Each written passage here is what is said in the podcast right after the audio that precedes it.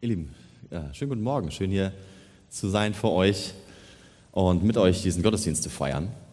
Äh, vor euch steht übrigens äh, der Erhabene. Ja? Ich weiß nicht, ob ihr das wusstet, aber ich bin der Erhabene. Erhaben über was auch immer. Ja? Erhaben darüber, wie viele Leute hier jetzt im Raum sitzen. Ich bin natürlich über jede Kritik, über jeden Zweifel erhaben. Ja? Das ist einfach in meinem Namen angelegt. Sebastian heißt der Erhabene. Und natürlich, ja, äh, das ist Programm bei mir. Mein, mein Name ist Programm. Wer mich kennt, der weiß, ähm, es stimmt auch nicht so ganz, sondern manchmal sind Zweifel schon was, was mein Leben ein bisschen begleitet. Ähm, und über die Kritik erhaben auch nicht unbedingt. Also ich nehme mir Kritik eigentlich meistens doch irgendwie ein bisschen zu Herzen. Ob ich sie persönlich nehme oder versuche damit irgendwie gut umzugehen, das zeigt sich dann. Aber ähm, ich habe das Gefühl, so richtig widerspiegeln tut mein Leben meinen Namen nicht. Äh, heißt übrigens nicht nur der Erhabene, sondern auch der Kaiserliche. Also ihr wisst, was noch kommt. Wow, genau, hätte ich auch gedacht. Als ich das gelesen habe, ihr wisst, was noch kommt in meinem Leben. Also ich werde mal Kaiser. Ja. Ähm, wäre schön irgendwie, ne? Wäre doch spannend, wenn sich tatsächlich Namen, die Bedeutung von Namen so komplett erfüllen. Und wäre auch total skurril, wenn meine Eltern damals noch vor meiner Geburt sich einfach einen Namen überlegen und nachher ähm, beschreibt da dieser Name komplett, wie mein Leben ausgesehen hat und was mich ausgemacht hat. Das wäre irgendwie schon verrückt. Ähm, und bei mir, wie gesagt, erlebe ich das nicht so wirklich. Aber im Prinzip ist es genau das, was wir erleben mit dem, was der Prophet Jesaja hier sagt. Dass er hunderte Jahre bevor Jesus auf die Welt kommt, äh, ihm Namen sozusagen zuschiebt und sagt, hey, da wird jemand kommen, da wird geboren werden. Ich glaube, die Leute damals, die haben noch nicht gecheckt, äh, wann ist es jetzt soweit? Wann, wann ist diese Person? Ist die Person jetzt bald? Ist sie gerade geboren oder kommt die jetzt demnächst und wie sieht die aus? aber dass damals schon solche Namen ausgerufen wurden. Und es ist spannend zu sehen, und das wollen wir uns gleich nochmal bewusst machen, ähm, dass in Jesus sich diese Namen ja tatsächlich erfüllt haben oder auch sogar noch dabei sind, sich zu erfüllen. Und wie verrückt, auf der einen Seite finde ich äh, verrückt, mit, einem, mit Namen versuchen, irgendwie so ein ganzes Lebenswerk allein schon von uns Menschen auszudrücken. Ja? Wir lassen uns doch nicht irgendwie in einen Namen packen. Und wie viel weniger kann man denn Gott in Namen packen? Und das, was Jesaja hier macht, ist nur ein Versuch. Was wir heute machen können, ist nur ein Versuch, irgendwie uns gewisse Facetten noch mal vor Augen zu führen von dem, was eigentlich äh, nicht in Worte zu fassen ist. Und gleichzeitig verrückt zu sehen, dass äh, hunderte Jahre vorher schon Namen ausgerufen wurden, die dann tatsächlich auf Jesus zutreffen. Wunderbarer Ratgeber, oder wie es Luther ganz klassisch übersetzt hat damals, Wunderrat. Vielleicht ist euch diese Luther-Begriffe ein bisschen geläufiger. Der Wunderrat, was soll es eigentlich sein? Diese Begriffe sind immer aus zwei Worten zusammengesetzt. Und manchmal hat das Gefühl, die passen super zusammen, manchmal ist es aber direkt schon sperrig. Eigentlich meistens, was heißt es denn jetzt genau? Diese beiden Begriffe zusammen. Und Wunderrat, da sind sich direkt auch schon die Ausleger denken, das sind so viele verschiedene Facetten, die da drin sind. Da ist allein schon, das ist nicht so häufig bei den Übersetzungen, aber da wird manchmal da davon geredet, von der Facette, die wir da schon sehen. Hey, dass wenn wir diese Krippe angucken, dass von dieser Krippe ähm, auch der wunderbare Ratschluss Gottes ausgeht. Davon wird im Alten Testament manchmal beschrieben, dass Gott in seinen Gedanken etwas für diese Welt vorhat, ein, ein Ziel, ein Ratschluss fasst, überlegt und sagt, das ist mein Ratschluss und den möchte ich jetzt umsetzen in dieser Welt, den möchte ich voranbringen und sichtbar machen. Und wenn wir dieses Baby ansehen, wenn wir die Krippe angucken, dann ist da was von Gottes Ratschluss am Werk. Dann ist er derjenige, der dahinter ist, mit einem wunderbaren, einem unfassbaren Rat und Ratschluss. Aber natürlich sind da auch die Facetten drin, dass Jesus selbst dieses verkörpert. Ähm, bei den Wundern fällt uns das, glaube ich, nicht schwer und bei dem Rat, das sehen wir sogar schon zu Jesu Zeiten. Ähm, was die Leute damals erwartet haben, mit diesem Begriff Wunderrat, ist nicht so einfach zu sagen. Aber ein wunderbarer Ratgeber ist ja welcher, der Rat gibt, ja, wo man merkt, ey, wenn ich irgendwas brauche, dann muss ich zu der Person hingehen. Wenn unser Land, unser Volk, unsere Welt was braucht, dann dorthin. Und dass Jesus von Wundern begleitet wurde, ich glaube, das ist recht schnell klar. Ja, da ist eine Geburt, die ist irgendwie ohne Geschlechtsverkehr vorangegangen. Da hat der Heilige Geist eine ganz besondere Rolle gespielt. Äh, das ganze Leben von Jesus zeichnet sich ab durch Wunder, die er selbst tut. Dinge, wo die Leute staunen davor stehen und sagen, was ist das? Und es endet mit einem erstmal scheinbarem Scheitern und dann mit einem absoluten ausdrücklichen Wunder, als Jesus nicht im Tod bleibt, sondern aufersteht. Und zwar so in der Form, wie das sonst noch niemand tun konnte, was, was die Welt noch nicht erlebt hat. Jesu Leben wird seit der Geburt und bis zu seinem Ende hier auf dieser Welt von Wundern begleitet. Und wir sehen auch schon in Jesus selbst, dass er tatsächlich auch so ein wunderbarer Ratgeber war. Dass er eigentlich der Einzige war, der keine Ratgeber brauchte, sondern der war, der vollkommenen Rat austeilen konnte und kennt. Das ist ganz verschiedene, ganz verschiedene Zeugnisse, erleben wir das in der Bibel. Spannend finde ich so am Anfang, ich habe nochmal gedacht, bei der Geburt, ja, da kommt erstmal das kleine, hilflose Baby auf die Welt, das kann ja erstmal gar nichts. Das kann auch keinen Ratschluss verteilen, das kann auch keinen Rat geben, das kann erstmal nichts ja, ist irgendwie den anderen völlig ausgeliefert. Äh, und da beginnt ja diese Geschichte, diese Geburtsgeschichte sogar noch mit dem König Herodes, der, der sich beraten lässt und seine Berater um sich schart, um dieses neue Kind, diesen neuen König irgendwie loszuwerden. Und nachher ist es genau dieses Kind, was dann wieder zum wunderbaren Ratgeber wird. Äh, wir merken das schon, wir haben das bei dem Familiengottesdienst hier am zweiten Advent äh, gehört, die Geschichte vom zwölfjährigen Jesus im Tempel. Also absolut Wahnsinn, dass so ein Kind mit zwölf auf einmal schon anfängt, mit den Schriftgelehrten und Pharisäern zu reden, zu diskutieren, dass die wirklich staunen darüber, was für eine Weisheit, was für ein Rat dort aus dem Mund kommt. Äh, bei Jesu Antrittspredigt, da heißt es im Lukas 4, alle waren von ihm beeindruckt und staunten über seine Worte. Sie mussten zugeben, dass das, was er sagte, ihm von Gott geschenkt war. Aber sie fragten, ist es nicht der Sohn Josefs? Also die merken ja auch dann später schon, das passt aber nicht, dass das nur so ein Sohn von einem Josef ist, sondern da ist so viel mehr dahinter. Und die staunten über das, was er sagt, was er von sich gibt. Ähm, Petrus bringt das mal auf den Punkt. Als manche abhauen von Jesus, weil ihnen doch nicht mehr ganz gefällt, was er sagt. Ähm, und Jesus fragt, wollt ihr auch gehen? Dann sagt er, also wohin soll ich denn gehen? Wohin soll ich denn schon gehen? Jesus, bei dir merken wir, dass du Worte hast für uns, die von Qualität sind, wo wir die niemand sonst finden. Nur du hast Worte des ewigen Lebens. Wir können eigentlich nirgendwo anders hingehen als zu dir. Oder Paulus drückt das im Nachhinein so aus. In ihm, in Jesus, liegen verborgen alle Schätze der Weisheit und der Erkenntnis. Wir dürfen diesen Namen, Wunderrat, äh, von Jesus annehmen und sagen, okay, wenn wir dieses Kind angucken, dann sehen wir etwas von den Wundern, von dem Ratschluss Gottes, aber auch von dem, von der Quelle allen Rats und aller Weisheit. Herr, wenn wir dieses Kind annehmen als Gottes Sohn, dann dürfen auch wir ähm, Wunder erleben in unserem Leben. Und dann dürfen auch wir Rat und Weisheit haben. Ein wunderbarer Ratgeber. Wunderrat. Der nächste Begriff der scheint für die Leute damals absolut nicht zu passen. Wunderbarer Ratgeber, das kann ja noch Wunderrat, das kann auch äh, ein Herrscher sein. Die Leute hatten damals wahrscheinlich nicht ganz verstanden, was sagt jetzt Jesaja hier? Äh, wird es der nächste König sein, der vielleicht besonders von Gott gesalbt ist? Und dann ist dieser zweite Titel etwas, was dieses Denken schon komplett sprengt und was uns direkt zum Kern von dem führt, was wir eben auch schon gehört haben, von dem, was Weihnachten ist. Da ist Gott selbst auf einmal. Dieses Kind, dieses Baby, soll Gott selbst genannt werden später mal? Ja, sowas ist ungreifbar. Wenn man von der Geburt Jesu das ausgerufen hätte, vor diesem Baby in der Krippe, hätten die Leute, glaube ich, den Kopf geschüttelt. Gott und Kraft.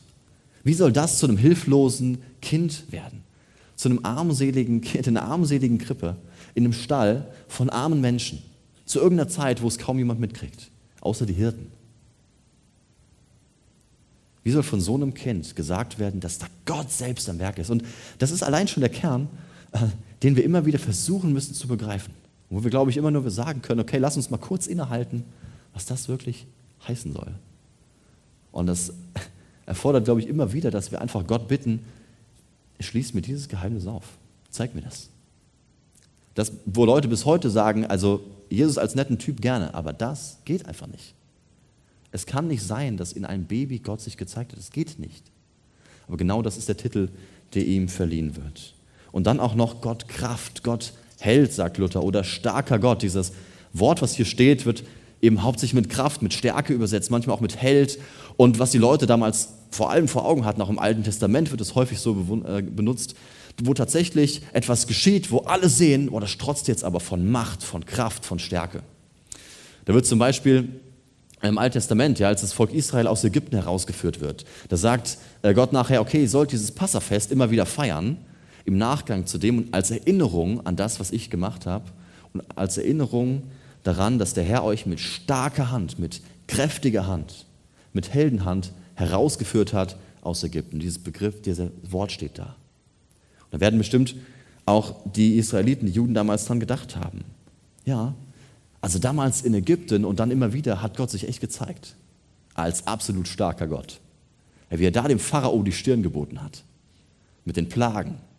Am Anfang dachte der Pharao noch, doch, doch, kann ja auch, ne? so ein, zwei Wünderchen konnten auch seine Leute noch machen, aber irgendwann hat es aufgehört. Der Pharao musste anerkennen, gegen diese Macht, gegen diese Kraft, gegen diese Stärke komme ich nicht an. Und da hat Gott gezeigt, wie stark er ist. Ne? Aber jetzt in so einem Baby, das passt nicht zusammen. In einem Baby, was ähm, hilflos ist, was angewiesen ist auf andere und was in Windeln liegt. Wie hat sich das in Jesus erfüllt? Und wie kann der Titel auf dieses Baby zutreffen? Teilweise werden die Jünger da schon ein bisschen was erlebt haben. Ne? Auch die Jünger haben ja was erlebt von dieser Kraft, von den Wundern, dass Jesus auf einmal Herr war über Willen und Wind. Als Jesus auferstanden ist, haben die Leute gemerkt, was für eine Kraft da liegt. Aber zu Jesu Lebzeiten, die hatten doch irgendwas anderes erlebt und erwartet. Und ich glaube, in Jesus zeigt sich, wie kraftvoll und wie mächtig äh, die Macht der Liebe ist. Wir erleben das in unserem Leben, glaube ich, ansatzweise auch schon, manchmal auch nicht. Ähm, das kontraktiert so total das, wie wir das manchmal erleben in unserer Welt. Ähm, ich glaube, jeder von uns macht die Erfahrung, dass, dass die Liebe hier in dieser Welt leider nicht immer regiert. Dass du, wenn du an deinem Arbeitsplatz bist oder sonst wo, äh, wenn du sagst, ich will nur liebevoll mit meinen Menschen umgehen, dann kann es sein, dass du leider unter die Räder kommst. Dann kann es sein, dass du auf der Karriereleiter nicht weiter nach oben krabbeln kannst, sondern dass du äh, hinten angestellt wirst. Der Liebe, der Nette, wobei Liebe nichts damit zu tun hat, immer lieb zu sein und zu tun, ähm, was anderen gefällt. Aber die Liebe ist doch nicht irgendwie die sofort starke, sichtbare Macht für alle in unserer Welt, sondern manchmal nehmen wir die erstmal nicht so wahr. Aber ich glaube, dass auch wir manchmal in unseren zwischenmenschlichen Beziehungen hoffentlich auch diese Erfahrung schon mal machen, was für eine Macht Liebe eigentlich hat. Wie stark äh, ein Mensch, ein Herz verändert werden kann. Durch Liebe, durch Annahme, durch Anerkennung. Wie Hass, äh, wie Finsternis äh, weicht, wenn tatsächlich Liebe ein Herz aufweicht. Das geht nicht immer einfach. Und das ist doch eine viel tiefere und viel stärkere Macht, habe ich gedacht, als das, was äh, damals im, in Ägypten passiert ist. Wir wünschen uns ja manchmal so, dass Gott mit dieser Macht eingreift, dass es so bam für alle direkt sichtbar. Ähm, aber ich muss nochmal dran denken, dieser, diese, diese Macht, die, der Herr, die Gott da in, in Ägypten gezeigt hat. Das war zwar eine Macht, eine Stärke, die gezeigt hat, dass Gott jetzt größer ist als andere dunkle Mächte, dass, dass er Einhalt gebieten kann. Dass er sagt, du Pharao mit deinen dunklen Mächten, mit deinem Zorn, mit deinem Ärger, mit deinem Hass, äh, mit deiner Rebellion gegen mich, du wirst nicht weiterkommen. Er schiebt so eine Grenze vor und zeigt schon an, dass er stärker ist. Aber im Prinzip hat er das ja nur weggeschoben, hat er beschirmt, hat er abgeschirmt. Aber was ja Liebe wirklich kann und was Gott in diesem Kind zeigt und worin wirkliche Stärke liegt, ist, dass in dieser hingebungsvollen Liebe, wie wir das im Philipperbrief eben gehört haben, dass Jesus sich ganz selbst hingegeben hat. Dass er tatsächlich die Macht ähm, von Finsternis, von Tod, von Hass umwandelt, besiegt. Nicht nur ein bisschen vertreibt und sagt, hier hast du jetzt mal nichts zu sagen, äh, gehen wir da drüben spielen, sondern er kann sie verwandeln. Er kann sie umwandeln. Er hat die Macht des Todes gebrochen. Und da, wo er mit seiner Liebe, mit seinem Licht reinkommt, da weicht die Finsternis, da weicht die Dunkelheit. Wie viel mächtiger und kräftiger ist das eigentlich als das, wie wir vielleicht manchmal Stärke und Kraft definieren? Und dieses Kind in der Krippe darf uns immer wieder einladen, Gott selbst darin zu sehen. Gott, der sich hilflos macht und der sich ausliefert uns gegenüber. Ähm, und der darin seine Macht und seine Kraft zeigt. Manchmal so ganz anders, als wir das wahrnehmen, als wir das uns vorstellen oder als wir das gern hätten. Gott wird ein Kind und er zeigt darin seine Kraft. Manchmal ganz krass sichtbar, manchmal so ganz unscheinbar durch seine tiefe Liebe, die wirklich verändern kann. Da ist der ewig Vater. Ewigkeit und Vater stecken da drin in diesen beiden Begriffen. Ähm, und wie kann das anders verstanden werden, diese Begriffe, als dass Jesus uns hier nochmal deutlich macht, ähm, wer er eigentlich ist und in welcher Beziehung er zum Vater steht. Ich muss an Johannes 1 denken, im ersten Kapitel, wo deutlich wird, ähm, am Anfang war das Wort und das Wort war bei Gott. Das Wort war Gott. Und das Wort war Fleisch und wohnte unter uns und wir sahen seine Herrlichkeit, eine Herrlichkeit als des eingeborenen Sohnes vom Vater, voller Gnade und Wahrheit.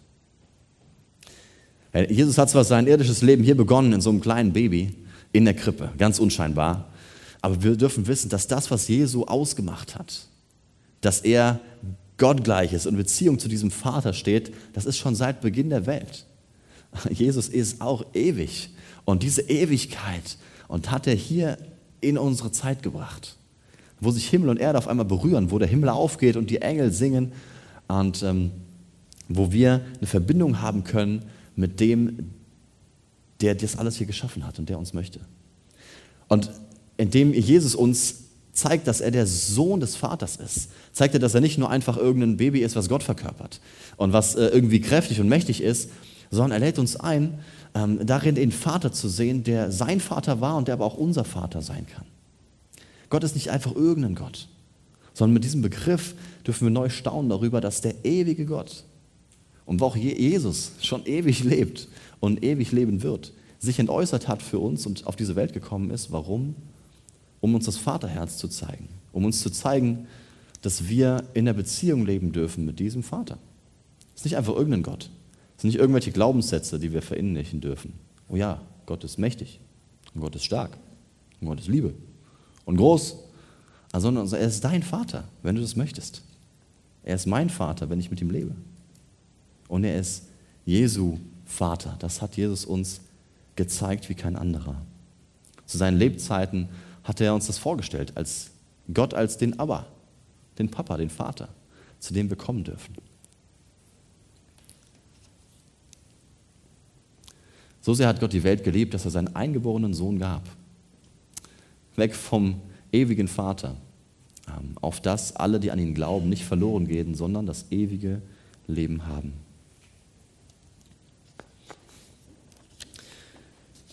Jesus hat nicht einfach nur so Wunder vollbracht und war nicht einfach so ein weiser Wunderrat, weil er so ein toller Kerl war, sondern er war das ganz alleine dadurch, dass er eins war mit Gott und dass er in dieser Beziehung gelebt hat und uns vorlebt, was es bedeuten kann, in einer Beziehung zum Vater zu leben.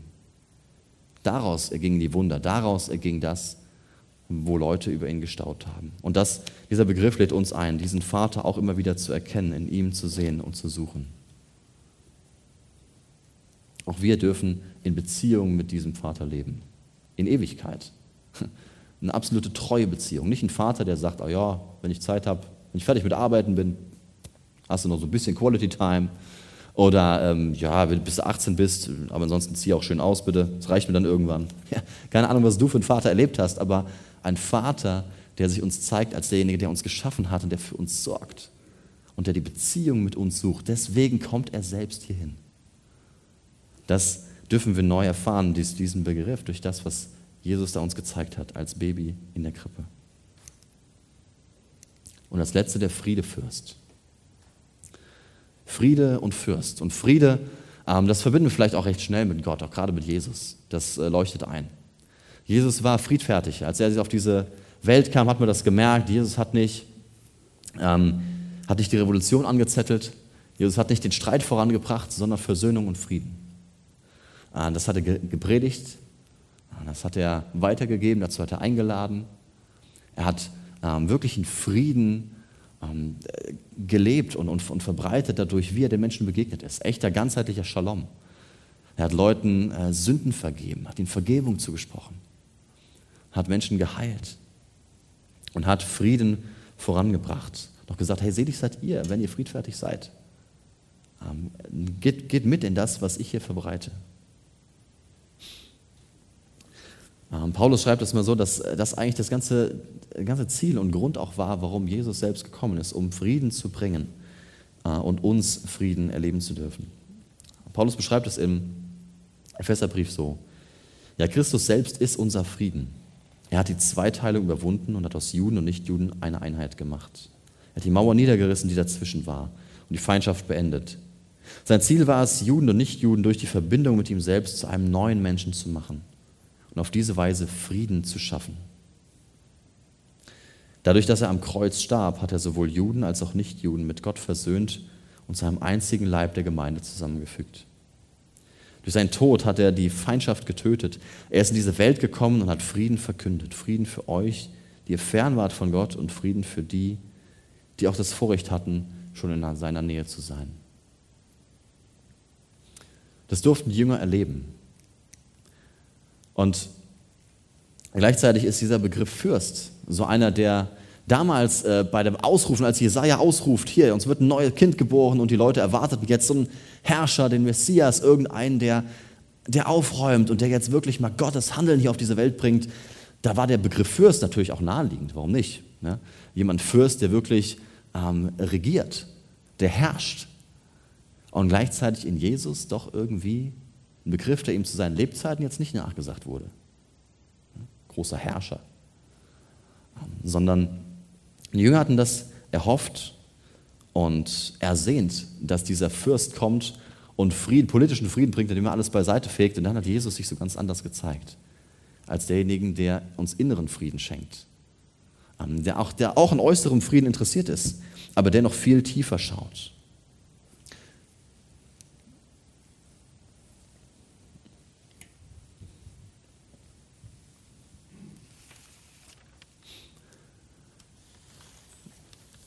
Und so will es damals Jesaja, äh, will das verkünden und uns heute einladen und sagen: Denkt doch über dieses Baby nach.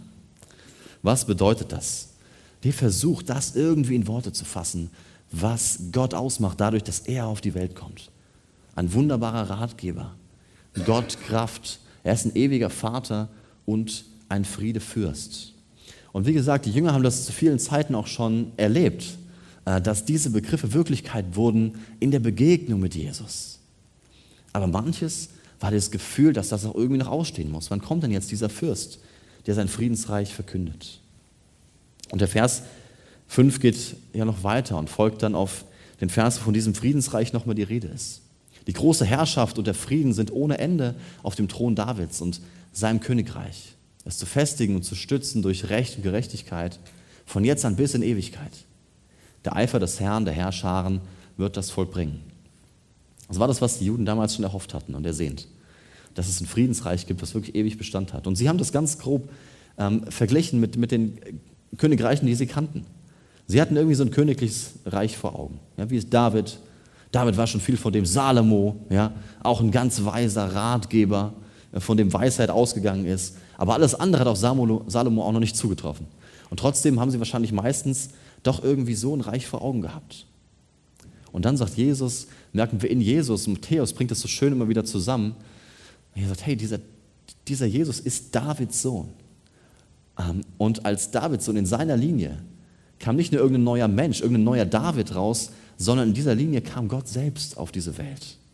Hat aber das erfüllt, was diese Propheten damals äh, schon angekündigt haben. Er hat dieses Friedensreich angetreten, Gottes Reich ist nahe herbeigekommen, sagt er. Und das hat begonnen in eurer Mitte. Trotzdem wissen wir auch mit dem, was Jesus gesagt hat und das, was wir auch danach noch im Neuen Testament lesen dürfen, dass Jesus es auch erst einmal vollenden wird. Also das, was hier steht, ne? dass der Eifer des Herrn, der Herrscher, das voranbringen wird, das vollbringen wird, das ist immer noch am Werden, das steht immer noch aus. Dass Jesus wirklich als der Herrscher nochmal kommt auf diese Welt, das steht noch aus. Er hat sich klein gemacht und dann äußert, wie wir im Philipperbrief gehört haben, und er wurde erhöht. Er ist erhöht bei Gott dem Vater. Aber dass einmal wirklich alle bekennen werden, dass er der Herr ist, wie es da hieß, das wird noch kommen. Und dass er wirklich zeigt, dass er auch Frieden bringt als Fürst, das steht noch aus. Der Johannes, der beschreibt es am Ende seiner Offenbarung ähm, so, ganz ähnlich, dass er sagt, da wird dieses Friedensreich ähm, geredet. Und zwar siehe da, die Hütte Gottes bei den Menschen. Und er wird bei ihnen wohnen und sie werden sein Volk, seine Völker sein. Und er selbst, Gott mit ihnen, wird ihr Gott sein. Und deswegen wird, so geht es weiter, kein Trauer, kein Schmerz, kein Leid mehr sein, sondern wirklicher Friede. Ähm, das wird noch ausstehen. Und gleichzeitig merken wir hier, ähm, diese Begriffe hier, die versuchen irgendwie das äh, wiederzuspiegeln, was es bedeutet, dass Gott sich klein gemacht hat hier auf diese Welt. Und das Spannende ist ja, dass, Gott, dass, dass Jesus diesen, diese Titel nie bekommen hat zu seinen Lebzeiten. Niemand hat ihn so genannt. Er ist Jesus. Manchmal ähm, haben ihn Leute mit Menschen so, mit Herr, mit Meister, mit Rabbi angeredet, manchmal als Josefs Sohn. Ja. Ähm, auch der, der letzte Titel, Immanuel, Gott mit uns, von dem hier in der Offenbarung wieder geredet wird. Äh, und dass damals schon prophezeit wird, dass da einer kommen wird, der Immanuel genannt wird. Ja. Kurz vorher im ähm, Jesaja heißt es so: ähm, Darum wird der Herr selbst euch ein Zeichen geben. Siehe, die junge Frau hat empfangen sie gebiert einen Sohn und wird den Namen Immanuel geben. Und Matthäus greift das auf bei Jesu Geburt und sagt: Siehe, die Jungfrau wird schwanger, empfangen einen Sohn gebären und sie werden ihm den Namen Immanuel geben. Das heißt übersetzt Gott mit uns. Und wie gesagt, Jesus hat diese Titel so zu seinen Lebzeiten nie, nie bekommen. er wurde nicht so angeredet. Und doch äh, sind das die Titel, die versuchen zu begreifen und versuchen, das in Worte zu fassen, was eigentlich nicht fassbar ist. Dass Gott selbst Kind wird in der Krippe und was da in dieser Krippe ähm, passiert ist. Wir dürfen das annehmen für uns immer wieder. Und vielleicht äh, ist es heute für dich dran, einfach zu schauen, ähm, welcher dieser Begriffe spricht dich neu an. Und welcher dieser Facetten, die in Jesus sichtbar werden, darfst du für dich ähm, immer wieder annehmen. Ähm, willst du, welche Facette willst du wieder neu kennenlernen von Jesus, in deinem Leben wirken lassen? Da kannst du gleich drüber nachdenken. Und sagen, ist das, was, was ist das, was ich, was ich gerade hören darf von Gott, von diesem Kind damals in der Krippe? Vielleicht ist es auch, dass du ähm, sagst, ja, so ganz das ist eigentlich recht neu für mich jetzt, dass Gott wirklich, dass es wirklich Gott sein soll, äh, dieses Baby damals, dass Gott wirklich mit mir sein soll. Das wirkt noch irgendwie so ungreifbar, äh, so unglaublich.